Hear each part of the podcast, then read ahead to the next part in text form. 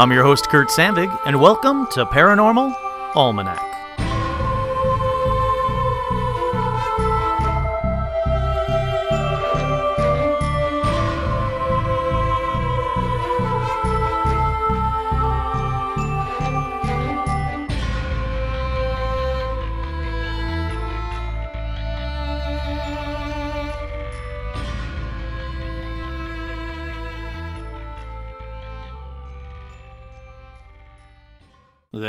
That's right, I'm your host, Kurt Sandvig, and on this week's edition of Paranormal Almanac, let's take a look at a classic, incredible UFO encounter. Possibly Australia's best UFO encounter ever. But first, we have shoutouts. Lily Venable, Keith Autumn, Nanashi Shani, Vanessa Troy, Veronica Amber, Nick Manning, Jeff, Megan Cat, Martin Lash, Kira Maggie, Hi Maggie, Laura O, Anthony, Jamie, Todd, and Elijah Hendrickson, Dan, Angie, Matt, Laura, Chuck, Travis, Sarah, David, Michaela, Heidi, Rachel, Lindsay, Juliana, Edgar, Sarah, J. Mark, Carolyn, Jim, Jade, Pablo, Laura, Jeff, Dill, Laura, Daniel, Laura, and a special shout out to Christy Webster. Those are the coolest people in the world because they are my patrons. Head on over to patreon.com slash paranormal almanac for extra episodes, some fun stuff, some stuff I'm sending out to them this week, and a new episode will be coming up very soon just for the patrons. But now for some paranormal news. The first story broke today, and boy, did it break. Everybody's been talking about it. Everybody sent it to me, so thank you very much. Repeated radio signal from galaxy 1.5 billion light years away, scientists announce. So basically, scientists pick up large number of blasts over uh, repeated blasts of radio signals coming from deep in space. The breakthrough is the only is only the second time scientists have seen such a repeating radio burst, and that's important. Repeating radio burst. Now it goes on to say it both deepens the mystery and offers a potential opportunity to finally understand what might be throwing out the burst from a galaxy billions of light years away. Fast radio bursts have been speculated to be the results of everything from exploding stars to transmissions from aliens. Yes, indeed. But they remain entirely mysterious with little evidence at all of where they might be coming from. To give you an idea of how quick these bursts are, well, the flashes only last for a millisecond, but they're flung out with the same amount of energy the sun takes 12 months to produce. Probably most exciting of the new bursts is one that scientists saw repeat six times, apparently from the same location. Again, very important. Of the more than 60 fast radio bursts detected so far, only one of them has ever repeated. So, fingers crossed, we might be on our way to having a repeating alien signal, radio signal from aliens, however you want to say it. Hopefully, fingers crossed, we'll find out. Up next in paranormal news might not seem paranormal, but hang on for a second. Trust me, it gets there. The title of the article is What is the Dark Lord? And does its 9 11 papers reveal a real conspiracy? So there's this hacker group calling itself the Dark Overlord. And it says they have proof of a 9 11 conspiracy and that the sensitive document dump has already begun. First, I'd like to say if any of the Dark Overlord are listening, I really, really want some of the other evidence you have. What other evidence, you might be asking? Well, well, the group has said on a recent forum that its future releases will include information that supports claims of UFO sightings. This is coming out of Newsweek and a couple other articles, but the group has a history of hacking organizations to obtain sensitive information before demanding money in exchange for not leaking it into the public domain. Possible information that supports claims of UFO sightings might be released very soon. Fingers crossed. Sorry, everybody that doesn't want the 9 11 information out, but UFO sightings. Fingers crossed. All right, this next one uh, kind of goes off the rails pretty quick, but I had to put it on here. The title of the article Meet Robin Lynn Pfeiffer, rural Michigan's mother of Bigfoots. Out of all the people who have claimed to have seen Bigfoot, one Michigan woman puts them all to shame. Robin Lynn Pfeiffer, Bigfoot sightings became an everyday encounter after a family of them made their home in the woods behind her house. So she's basically a regular woman who allegedly attracts Bigfoot. There's an entire family of them that live behind her house in the area. And she's more than willing to share her story. In fact, she likes talking about it. She says when the Bigfoots moved onto her property in 2009, she started feeding them different foods and discovered their love for blueberry bagels. When discussing their feeding schedule with Discovery News in 2011, she says, They get fish every day, a bucket of fruit, a bucket of dry dog food, but their favorite thing is blueberry bagels. She also goes on to say that the Bigfoot are kind of pranksters. They always goof around and pull pranks. She said they like to poke around in her home's crawl space, knock on walls, and braid her pony's hair. I want to go on record to say I really want to see a Bigfoot braiding a pony's hair. So, Photoshop, draw it, whatever, paint it, make an oil painting, whatever. I want to see a drawing, a painting, a picture, whatever, of a Bigfoot braiding a pony's hair. Thank you. She says they also build little stri- little stick structures out in the woods as well. Now, you might be asking the question that you should be asking is where are the photos then? Hey, hey, Lynn Pfeiffer, where are the photos? Well, She's reportedly tried to take their pictures, but they always outwit her. When she would set up automatic cameras around the forest, the Bigfoots would turn them upside down. Now, she has made plaster casts of their feet, and the biggest footprint she's measured so far is 18 and a half inches long. Not everybody kind of agrees that uh, she's real. In fact, a lot of the people in the Bigfoot community say she's full of shit. But I'm going to keep an open mind, so Lynn Pfeiffer, if you'd like to come on the show and talk about Bigfoot, I would love to have you. Now, she goes on to say that the Bigfoot on her land differentiate in size by as much as three feet. The shortest is close to six feet tall, while the tallest is nearly nine feet. She said the biggest one I've sat and looked at for 15 minutes was nine and a half feet tall. The large male is all black, others are beige and white. It's a very bizarre story, I'll give them that. But, but it's a family of Bigfoot living in a backyard in Michigan that love blueberry bagels. Of course, it's a weird story. In fact, it's almost so weird that it shouldn't have been made up. It can't be made up. It has to be real. Again, Bigfoot braiding a pony's hair. Again, again, don't fucking shoot Bigfoot. They braid pony's hair and they love blueberry bagels. Come on, guys. Alrighty, let's take a quick paranormal break. Go get a blueberry bagel if you got one. If you don't, go braid a pony's hair. We'll be right back with more Paranormal Almanac after the break.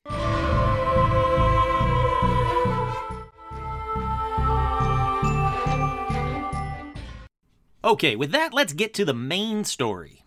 The year was 1966, April 9th to be exact. The place? Westall High School in Melbourne, Australia. A UFO was spotted not by one or two people, but by over 200 to 300 people. That's right, at just after 11 a.m., a UFO descended into a nearby open grass field between two schools filled with students and teachers. Now, this took 20 minutes for it to happen. It wasn't something like a quick something zip by in the sky. This was a close close encounter that was witnessed by hundreds of people. All right, let's jump right into this. So the kids are outside, they're playing sports, they're having fun during recess, doing whatever. They're outside. When some of them notice a quote, gray saucer or silver green saucer in the sky. The eyewitnesses said it had a purplish glow and was about twice the size of a car. Now remember, we're talking about the size of a 60s car, so twice the size is fairly substantial. Obviously, those that saw it slowly descending alerted everyone in the area. And some students inside the classes, they went in and told everybody, there's a UFO out there, come outside. Now, everyone, and I mean everyone, teachers and students alike, watched this silent UFO, that's important, silent UFO, move over the high school's southwest corner going southeasterly, then it went out of sight behind some trees. Now, the trees were between two schools, so eyewitnesses had eyes on it in one of two locations the entire time.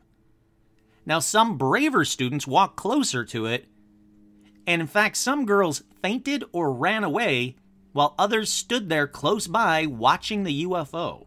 While the UFO was on the ground, three white UFO lights were flying or buzzing, as it was described, like buzzing around above it. No engine noises were heard, just humming. Why it landed or what it was doing while it landed is unknown, but suddenly, the UFO shot away and vanished within seconds at an incredible speed that was described as, quote, quicker than anything I had seen then or since. And that's a recent quote. And it was at this point the headmaster came out and ordered everyone to go back to class. Now, this next bit is a little bit harder to determine, but someone told all the eyewitnesses to be quiet about what they saw. Now, who told the children to be quiet? Well, from some of the reports, I found the headmaster told the children and the teachers not to talk about it after he spoke with the military. The headmaster assembled everyone in a lecture hall and told them that the students would be severely punished and that the teachers would be fired if they talked. But there are also reports of men in black coming and talking to the eyewitnesses, including the students, who suddenly didn't want to talk about it anymore. Now, it is known, and this is really known, this isn't conjecture, it is known that a high ranking official was dispatched to Westall at that time which I gotta say, it doesn't happen because of stray weather balloons. I'll get to that. And the students have said they were threatened or bullied by the military just after the incident. Now, the news made it out even after the threats, and people all over the area started to talk about it. Even the local newspapers ran articles about it. The Dandenong Journal wrote about it twice. The first was on April 14th, and the second was on April 21st. The headline Flying Saucer Mystery School Silent, What Was It? The April 21st article said, and that's the second one, said Marilyn Eastwood pictured a student at Westall High School is one of the youngsters that watched the, the unidentified flying object near her school playground on April 6th. The object left a clear impression on Marilyn's memory and her description of it tallies those given by students and staff members who saw it. The journal in which she took a sketch of the object is reproduced above, and there's a drawing of the UFO, and I'll get to that in a little bit too. Marilyn described it as a round with a bump or hump on top and things underneath. Her sketch closely resembles sketches and photographs of other unidentified objects reported from many parts around the world. That same newspaper, the Dandenong Journal, on the on April 28, 1966, page 21, also had a mention of the UFO encounter. Now remember, this is 12 days after the incident, and it says letters to the editor. Quote, mystery solution question mark? End quote. Sir, your flying saucer story is very interesting, if only for the accurate description of a normal air to air firing practice exercise which has been carried out by aircraft practically as long as there have been fighting aircraft.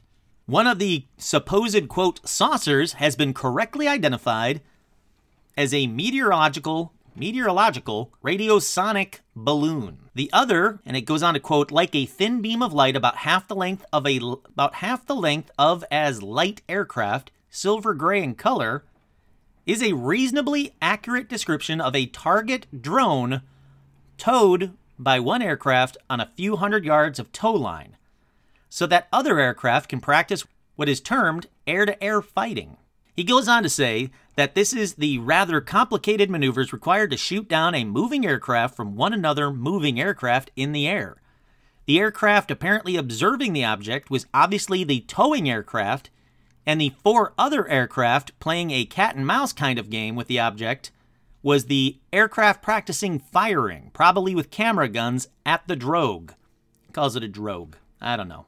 It goes on to say, for the benefit of the writer of the article, who has obviously never heard of a drogue or knows anything about aircraft maneuvers, a drogue is a long cylinder of fabric, silk or nylon, something like a windsock seen on airfields, about half the length of a light aircraft, silver gray in color, which moves up and down and side to side on the currents of air from the towing aircraft and is never stationary until the towing aircraft lands, of course. Now, I don't buy this at all. That's the end of that thing. I don't buy this at all. Basically, this is the basic quote, it was a weather balloon BS that follows most UFO encounters, especially at that time. Now remember, this was students and teachers that witnessed it for 20 full minutes. Teachers would know a solid UFO saucer shaped object from a weather balloon that looks like a windsock, a large silver windsock at that. The descriptions don't match, the speed it took off doesn't match. There were no planes waiting for it to pull again. There was no line going up into the air to a plane. This is obviously a failed attempt at a cover up. And I say obviously fairly confident because it just doesn't match the descriptions. Now, I have more, don't worry. An Australian UFO researcher and photographer, James J. Kybell, conducted an interview with a science teacher from Westall School, Andrew Greenwood, who witnessed the event.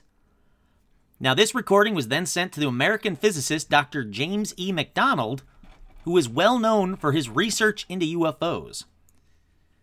Now, thankfully, the audio was discovered among McDonald's possessions. It's not fantastic audio, though, so I'm just kind of give you a transcript of it. But you can find it online. It's on YouTube. If you'd like to listen to it, it's neat. It's just really bad audio, so I didn't want to include it on this podcast. Mr. Kybell recorded himself describing their meeting and the details Mr. Greenwood gave about his experience, and Mr. Greenwood said, the UFO was first brought to his attention by a hysterical child who ran to his classroom and told him there's a flying saucer outside. Now, he thought this child had become deranged or something, so he didn't take any notice. But when the child insisted that this object was in the sky, he decided to go out and have a look for himself. Now, when he went out, he noticed a group of children looking towards the northeast area of the school grounds, and as he approached them, he claims he saw a UFO hovering close to the power lines. Not attached to him by a line, none of that. Hovering. Now, Mr. Greenwood described it as a round silver object about the size of a car with a metal rod sticking up in the air. All right, that sounds nothing like a large windsock to me, but then he goes on to say he called it the most amazing flying he had ever seen in his life. That's important. A windsock being pulled by planes that would have been very noticeable would look like a windsock being pulled by planes, not the most amazing flying he has ever seen in his life. He does mention the planes, though. He says the planes were doing everything possible to approach the object, and he said how they all avoided collision he will never know. Every time they got too close to the object, it would slowly accelerate, then rapidly accelerate and move away from them and stop. Then they would take off after it again, and the same thing would happen over and over again. Now, over the years, there were reports that the government tried to cover up the incident and stop witnesses from talking, but Mr. Greenwood claimed it was the headmaster that first tried to quash discussions of the incident. He claims that the headmaster was, quote, so scared and disturbed by the incident that he had refused to come outside until the object was gone. So this headmaster didn't even come out to take a look at it. Now, there have been claims from several eyewitnesses that sharply dressed men in black suits visited them, and warned them from speaking about the incident. When the Royal Australian Air Force contacted the headmaster, he told them to go jump in a lake, Mr. Kybell said. There have been claims from several witnesses that sharply dressed men in black suits visited them and warned them. At the time of seeing the UFO, he was a complete skeptic himself. He had never even considered the possibility of their existence, and this is Mr. Greenwood he's referring to. When he asked the physical education teacher to describe what she had seen herself so that he could compare it with his own observation, she just wouldn't say anything. He then reportedly spoke to one of the older students who described the event in great detail, exactly as he had seen it. But when he had spoke to her again a half an hour later, she wouldn't say a word. Mr. Greenwood said he didn't think it had anything to do with the headmaster's threats, as no one usually took him seriously, and he knew for a fact that the students he spoke with didn't attend the meeting where he made the threats. So somebody else made threats. And my guess is it's those men in black they keep referring to. Now, this is how he described first seeing the UFO. Mr. Greenwood said, I observed the object everyone was looking at. It was gray against a blue gray sky, so I didn't see it immediately. The only thing I've got to compare it against is some smaller sized Cessna aircraft, and it was approximately two thirds the length of one of those. Now, I will admit, that is the dimensions of that weather balloon or that drogue. Now, he said it was hard to make out the exact shape, but the best way he could describe it was a big plate with a bulge in the middle. The object moved in a very strange way that was a lot faster than any other aircraft he had ever seen in his life. Not a weather balloon. It did hover at times. It seemed to be able to accelerate and disappear out of sight, and then someone would see it over another part of the sky. It moved a considerable distance away very rapidly, and then moved back again. At one point, the object moved towards the crowd, but it moved in such a way that it was impossible to know it was moving until it was right in front of them. He says it came towards us, not that we could actually see it coming towards us, but we could see that it was closer now than it was before. It would go up and down, it would move slowly, but generally it seemed to hover or move really fast. Those were the two things. He goes on to say this is when the planes showed up. Now, Mr. Greenwood noted that the UFO seemed to be playing some sort of game with the with those planes. The planes would approach it and then try to move around it, and the UFO moved over to another part of the sky very rapidly. The plane followed it over there, and it moved back again. It seemed to be playing cat and mouse with the planes. More planes started to arrive in about that 20 minute time frame, and he said there was about five planes in the sky with the object. According to him, the UFO was in the sky for 20 to 25 minutes from when he first noticed it, and then suddenly it disappeared. He says it just vanished. It did one of the accelerations, and then no one could pick it up again. It was gone. Not a weather balloon. Bullshit. All right. Take this next part with a grain of salt, though. But a report was made to the Victorian Flying Saucer Research Society on April 7th, 1966. So it was reported the next day. And I think that's important. I think that's the only thing that's really giving this credence. The name was completed by or in the name of a student, Joy Tai, who did go to the school. So two for two on two for two for verifying this data. It goes on to say, date April 6th, 1966, place Westall High School, time 10:20 a.m., elevation 45 degrees. Appearance circular two UFOs flying in varying directions. Sound whirring noise. Shape round on top, flat on bottom. Color silver. Any outstanding features? Flattened waist high grass for 10 yards diameter, 600 yards from the school. Speed faster than some light aircraft in the vicinity. The direction was in the south, duration was 15 minutes, weather fine. Shape. Now there's a sketch which shows an upright dome shape. And the witnesses, school staff, and pupils. Reaction excited. Other remarks UFO turned edge and disappeared fast. Signed J. Ty, 12 years old, 4 7 1966. Now, while we're talking about grains of salt, apparently one of the students did talk about what they saw on a message board online anonymously. Years later, online. Now, obviously, there's no way to know if the next bit is true, but I wanted to include it based on the testimony seeming credible. It goes I was in a class when a disturbance occurred outside. I didn't take any notice. And when the bell went for morning recess, my classmates and I went to our lockers and then walked out into the yard. We noticed that all the girls who were doing physical education were gathered right down near the end of our playing field. Suddenly, the school came alive with excitement and everybody began running down towards where the schoolgirls were. I was among the surging mob, I had seen something very unusual in the sky. As I looked up, I saw a dazzling silver object flying around some pine trees which grew on a ridge about a quarter of a mile directly behind the school. It then flew across some open paddocks also behind the school and returned to the pines. Now, on the other side of the ridge, there is a small field. The thing hovered over the pines and descended behind them and must have been directly over the field. I then lost sight of it because of the pines. As the thing was out of sight, I began to notice many private aircraft, mainly Cessnas, flying towards the pines. It was then this thing reappeared and rose to the level of the approaching aircraft. This enabled me to get a rough idea of its size. It was a silver object, as long as one of the Cessnas, but very thin. As the aircraft approached, the thing turned on about a 45 degree angle and started to move into the distance, gradually gaining height. The planes increased their speed and, and began to follow it, but the object streaked away, leaving the planes far, far behind.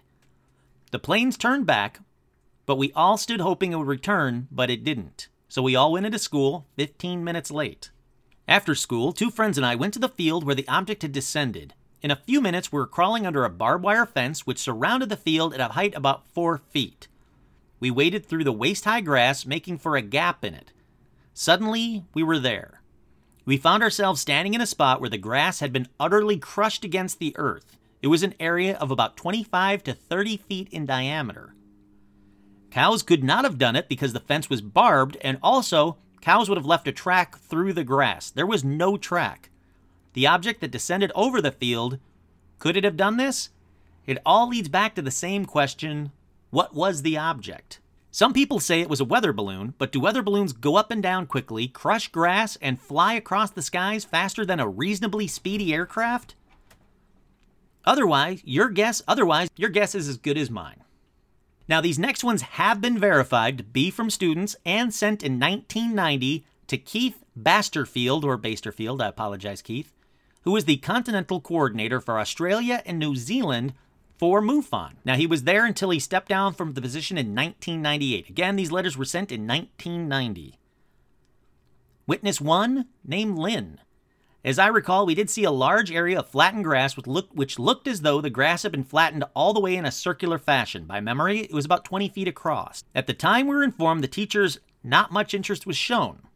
Although I think a local newspaper came along, teachers were not impressed. The second letter is from Witness 2 Ken, brother of Witness 3. Ken says, I was 17 years old and on my way home from Clayton Tech with some friends. We would pass the kids coming home from Westall High. This night, the conversation on everyone's lips was the flying saucer incident. I remember it caused enough of a stir for the four of us to walk about a mile across to where the Westall kids said the flying, sau- the flying saucer had gone down behind the trees earlier in the day. In 1966, Clayton, and particularly Westall, was almost all country. The paddock the saucers landed in was remote from the houses and surrounded by tall pines. The area had the grass flattened and tufted in circles about 60 feet to 120 feet in diameter, so a lot bigger. And remember, he was 17 when he saw it. The rest of the long grass was undisturbed. No circles overlapped. We thought and talked about ways you could make such circles, such as walking with a rope or a tractor and a slasher. They didn't look like they were made by a method we could think of. I remember the circles were like the circles pictured in newspapers around this time of the saucer nest in Tully, NQ. I don't know where that is. I don't know if this was before or after what we saw, or before or after what we saw. I know time dulls memories. I am reminded of various incidents that vary in the way the way that I and other people remember them. Regarding the army, police, etc., I heard the stories about them coming, checking, and taking a camera. I didn't see any of this myself. I didn't see the saucers myself, but I did see the circles. Okay, last witness testimony from Chris, witness 3, the sister witness 2. I was in the second intake of students at Westall High and in 1966 was in my third year there. The school had been built on vacant land approximately 19 kilometers southeast of Melbourne. Eh, blah, blah, blah. During the morning tea break, one of the kids told us there were flying saucers down at the Oval. My friends and I raced to the far corner of the Oval, and by this time, there were quite a lot of other kids there. We didn't see them immediately as they were quite high, and apart from that, we didn't expect to see anything. What I saw was several objects that appeared as one saucer inverted on another. They were perhaps white or shiny in color, and maybe there were about seven of them, so this one gets kind of odd. It was difficult to tell how big they were, as I had no way of knowing how high they were, but they were whizzing back and forth across the sky at a rapid pace. The UFOs appeared to come down behind the trees not too far from the school grounds, and some of the children climbed the fence top to go over there. I didn't. Perhaps they appeared to come down then again. I find that part hard to remember. I think we may have had 20 minute break from morning tea and we saw the UFOs soon after the break began. We watched them until the bell return to class had sounded. Some of the students returned to class immediately, but I stayed for probably another 10 minutes. By this time, the teachers were rounding up the kids. The teacher we had for library was intent on telling us we had made the lot up, stop the nonsense, and get into class. When the lunch break arrived, I immediately looked skyward but saw nothing. There was talks of reporters being at the gate, but teachers on duty told all the children to keep away. A special assembly was called, where the principal informed the children that they had seen nothing and to talk to no one about it.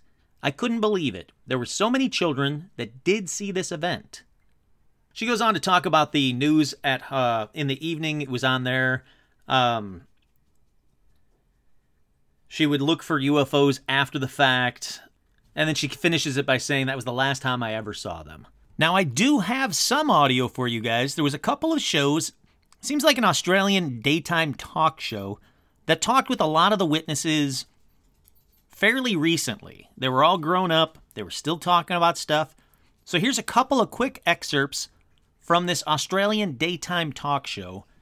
Um, they're pretty self explanatory. I don't think I need to explain them, but if I do, I'll do it on the flip side. Joanne Terry in Melbourne. Can you tell us what you saw? Yes, Natasha. Um, I was out playing cricket on the oval at the time, and we noticed these three craft hovering above the school, um, which was a bit unusual. They were definitely weren't aircraft, and then after about 10 minutes, we saw one go down into an area behind our school called the Grange, where we used to do our cross country runs. So, being a little bit of a rebel as I was at school, um, I was one of the first to run through and jump over the fence and arrive at the Grange, and it was on the ground in front of me. The, the other two girls had arrived before me, and one was hysterical, Tanya, and the other girl had fainted. So I just looked at it, and after a few minutes, it just raised up above me, probably to about well, 12 feet turned on its side and went zoom straight up into the air and disappeared almost instantly. And there were two other craft in the air at the time. Joy, did you see something similar and what were you thinking it was at that stage? Were you convinced it was a UFO? Look, uh, I didn't know what it was. Yes, definitely a UFO. Um, I was actually in science class, and we had a um, stu- student had rung in and flung the door open and said, "Mr. Greenwood, Mr. Greenwood, there's things in the sky. There's flying saucers in the sky." So we all ran down the corridor and out onto the oval, and yes, there were flying saucers in the sky. I saw three of them, um, but it took me quite a while to sort of comprehend what I was looking at because I'd never seen anything like that before. Jackie, it's quite um, intriguing. Did you also see those flying saucers? I saw a flying saucer. I don't recall there being more than one. Um, but we were down the back, I was down the back of the oval with Tanya when we noticed it in the sky. Um, it did some manoeuvres which were very strange, which is why our attention was drawn to it in the first place. And then it came down over the Grange. We could see it coming down, so we took off after it. Uh, Tanya actually reached the craft, I believe. I didn't. Um, because she came back screaming towards me, and then I ran back with her to the school. She got taken away in an ambulance, and that was the last time I saw her. And, and can you tell us a bit more about these craft? What colour were they? How big were they? Did they actually land or were they just hovering above the ground? The craft I saw was silver in colour, it was round. It did come down on the ground, even though I didn't see it on the ground, I saw the marks that it left um, later on that day. It could move incredibly fast and it could also appear to stand still. When it took off from the other aircraft that were buzzing it, um, it made them look as though they were at standstill. Right. Okay, so that about does it for the recordings. Let's get back to the story as I found it.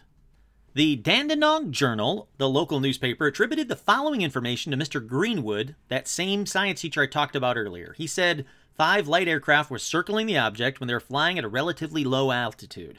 The aircraft had played a cat and mouse kind of a game. Basically, Mr. Greenwood's story, right when it happened, is the same as Mr. Greenwood's story when he talked years later, and that's very important. That really leads to me to believe that this event happened, these people saw it, Mr. Greenwood definitely saw it, he never changed his story, he never embellished or added anything to it. And I think that is very important.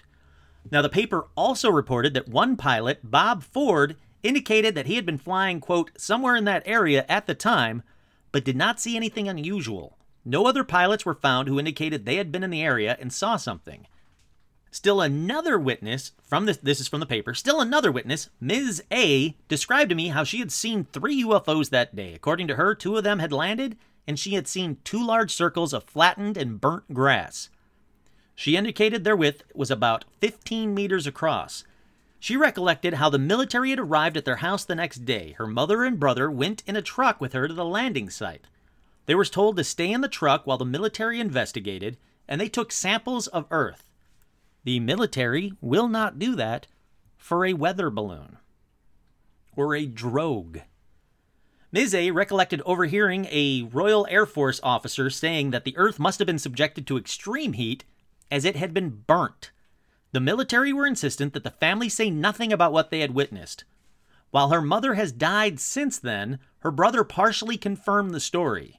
He had been about three years younger than his sister and was attending the adjacent primary school. A woman serving in the tuck stop at the time of the commotion also saw the UFO.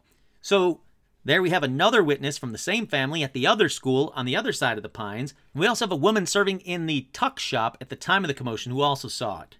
There was another man who said he had been in chemistry class during the incident, and he verified it almost to a T. He said that uh, he and the other students and teachers had sent through the had had looked through the windows what seemed to be a silver blue object of a classic flying saucer shape come down behind the group of pine trees in an underdeveloped area not more than 200 meters from Fairbank Road. There had been two objects according to what he had heard, but he only saw what seems to have been the first of these. He goes on to say that a lot of the students took off in the direction of the pine trees, and he noticed a large, and he was one of the students that went out after it. He says a large area of flattened grass was found there, particularly circular in shape. Now he says it's about 10 meters in diameter with three scorched marks. The grass was very dry, but it hadn't started a fire. A man approached the school group and told them all to, quote, piss off because it was private property. The property had been standing idle for many years. The man walked through the area of flattened grass and seemed to ignore its existence according to the person according to this witness. When he was told by a number of screaming children that a flying saucer had come down there, he said that's bullshit and various other things. The school children eventually the school children eventually returned to the school accompanied by a number of teachers who had quote followed the mass exodus. This next part is from Ray Fisher of the Victorian UFO Research Society. Now, he says that he interviewed a man who came on the scene at about 5 p.m. the day of the sightings. He saw a perfect circle of flattened grass, flattened right down to ground level, in grass that was about two feet high. The man recollected that he thought the area was about 10 meters in diameter, so it all seems to be about 10 to 20 meters in diameter. He returned a few days later to find a team of military or Air Force people going over the site. A couple of technical looking vans were parked outside. He saw that the people in uniforms were examining the circle with radiation detectors, and officials there told him he couldn't go into the field and to move on. The next time he went to the field, the entire paddock had been burnt out. Now there's a couple of uh, there's a couple of websites when they talk about this. They include a bit about a cow that was in the paddock and the UFO came down over the cow and the cow freaked out. Didn't crush the cow, but it came down close enough that the cow freaked out. There was another story that one of the schoolgirls went into a trance or a daze. I can't verify either. I definitely can't verify the cow. It seems to be only one or two websites that talk about that. And the dazed or trance like state is probably the girl that went into shock and then fainted from it. I don't believe any of those stories. There was a woman that was living nearby Westall School, and she said that the that the UFO had hovered over her house above trees before it landed behind the school. The UFO was allegedly above the trees for 5 to 10 minutes before it landed. The woman claimed the UFO was quote trying to find a place to land.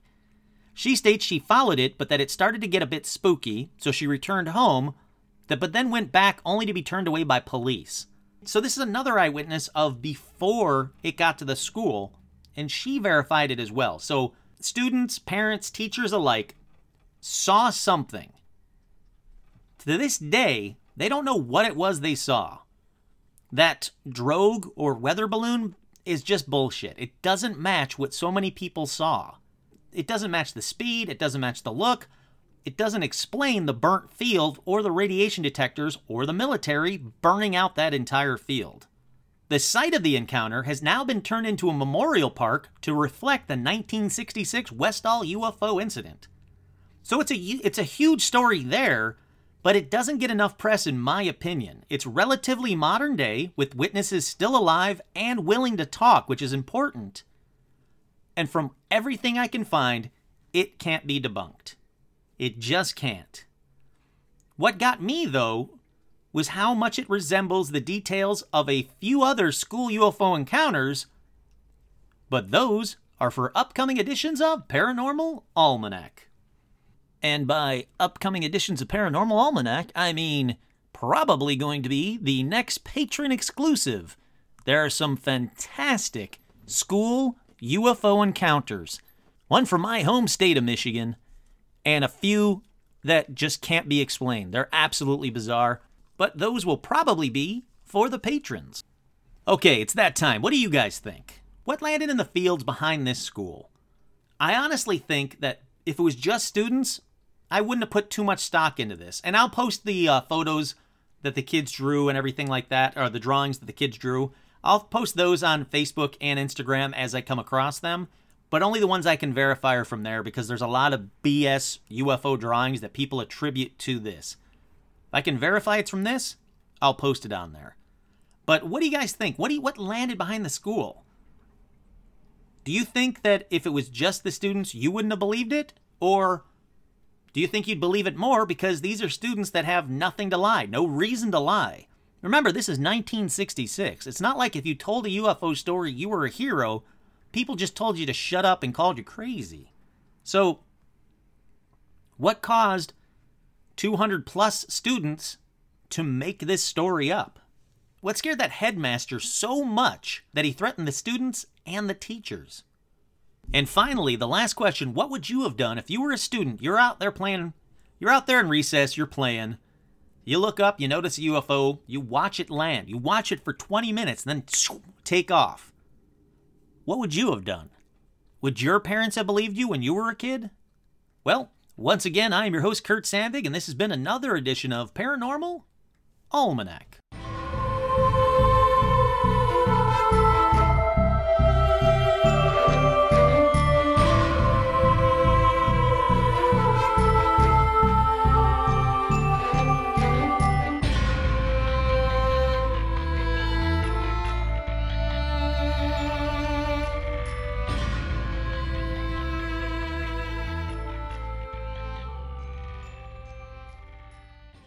بعضنا وفوي غنرخ وفوي سلسل وفوي رانستال